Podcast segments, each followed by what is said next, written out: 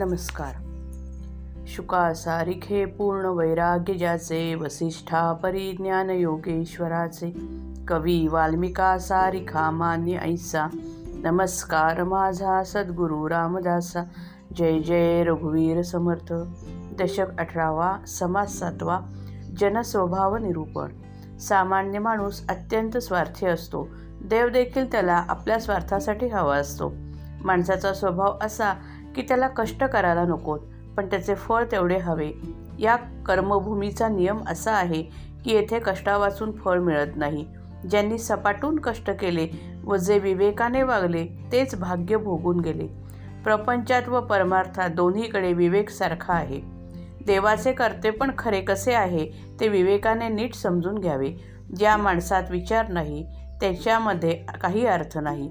विचाराने प्रपंच व परमार्थ दोन्ही साधता येतात. विवेकाने देवाची प्राप्ती होते. श्रीराम समर्थ. जनाचा लालची स्वभाव आरंभीच म्हणती देव.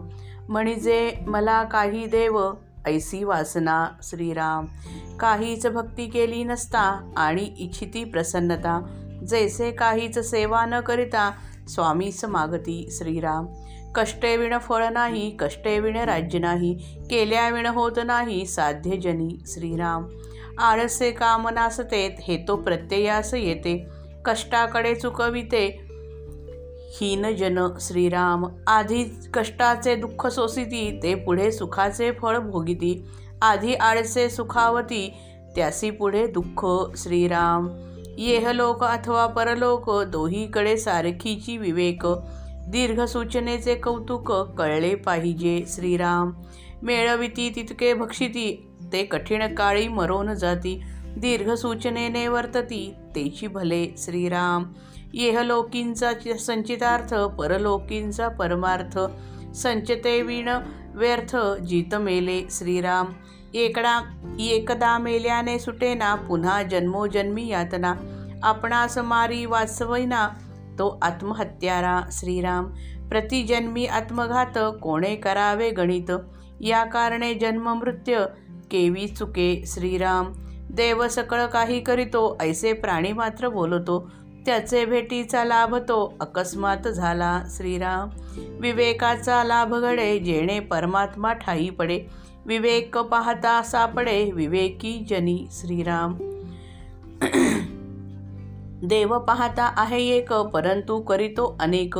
त्या एका त्या अनेकास एक म्हणून एकी श्रीराम. देवाचे कर्तृत्व आणि देव कळला पाहिजे अभिप्राव. कळल्याविण इतकितेक जीव उगेच बोलती श्रीराम.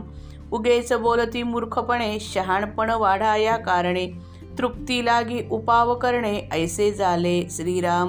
जेही उदंड कष्ट केले ते भाग्य भोगून ठेले. येरते बोलतशी राहिले करंटे जन श्रीराम. करंट्यांचे करंट लक्षण समजवून जाती विचक्षण. भल्याचे उत्तम लक्षण करंट्यास कळेना श्रीराम. त्याची पैसावली कुबुद्धी तेथे कैची असेल शुद्धी. कुबुद्धी त्याची सुबुद्धी ऐसी वाटे श्रीराम.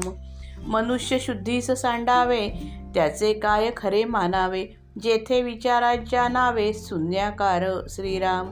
विचारे येह लोक परलोक विचारे होतसे सार्थक. विचारे नित्यानित्य विवेक पाहिला पाहिजे श्रीराम. मनुष्य भाग्यहीन अथवा करंटा का त्याच्यापाशी विवेक विचार नाही आणि कष्ट करण्याची तयारी नाही म्हणून असे श्री समर्थांचे वरील प्रश्नास ठाम उत्तर आहे. आळशी आणि विवेकहीन माणूस त्यांना अगदी पसंत नाही. कष्टाळू विवेकशील माणसाच्या मागे भाग्य लागते अशी त्यांची संपूर्ण खात्री आहे. सामान्य जनांचा स्वभावच मुळी स्वार्थी व लोभी असतो. ते जेव्हा देव हा शब्द उच्चारतात तेव्हा आरंभीच मला काहीतरी द्यावे अशी वासना त्यांच्या मनात असते. ते देवाची भक्ती मुळीच करत नाहीत आणि देवाची प्रसन्नता व्हावी अशी अपेक्षा करतात. एखादा नोकर काहीही सेवा न करता मालकापाशी पगार मागतो तसा हा प्रकार आहे. या जगात कष्टा वाचून फळ मिळत नाही कष्टा वाचून राज्य मिळत नाही कष्ट केल्या वाचून जगात कोणतीही गोष्ट साध्य होत नाही. आळशीपणाने कार्याचा नाश होतो असा प्रत्यक्ष अनुभव येतो. असे असून हीन प्रतीचे लोक कष्ट न करण्यात चुकारपण कष्ट कर हीन प्रतीचे लोक कष्ट करण्यात चुकारपणा करतात. माफ करा. जे लोक आधी कष्टाचे दुःख सोसतात ते लोक पुढे सुखाचे फळ भोगतात.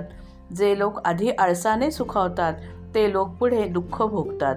प्रपंच असो की परमार्थ असो दोन्हीकडे विवेक सारखाच असतो. पुढची बरोबर योजना आखून वागण्याचे महत्त्व कळले पाहिजे.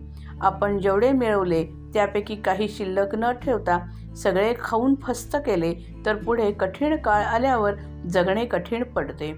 म्हणून पुढची योजना करून जे वागतात ते शहाणे ठरतात.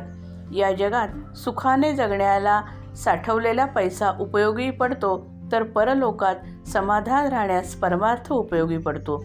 ज्यांच्यापाशी स्वतःपुरता साठवलेला पैसा नसतो तो जिवंत असून मृतवत असतो. मृतवत होतो. एकदा मरून माणूस सुटत नाही त्याला पुन्हा पुन्हा जन्म येतात व यातना भोगाव्या लागतात. जो स्वतःला न वाचवता स्वतःचा घात करतो तो आत्महत्यारा होय. अशा रीतीने प्रत्येक जन्मात आत्मघात चालतो. असे किती जन्म होतात आणि त्यांचे गणित करता येत नाही. अशा रीतीने जीवन जगून जन्ममृत्यू चुकत नाहीत. देव सर्व काही करतो असे सगळी माणसे म्हणतात. भगवंताची भेट मात्र अकस्मात होते.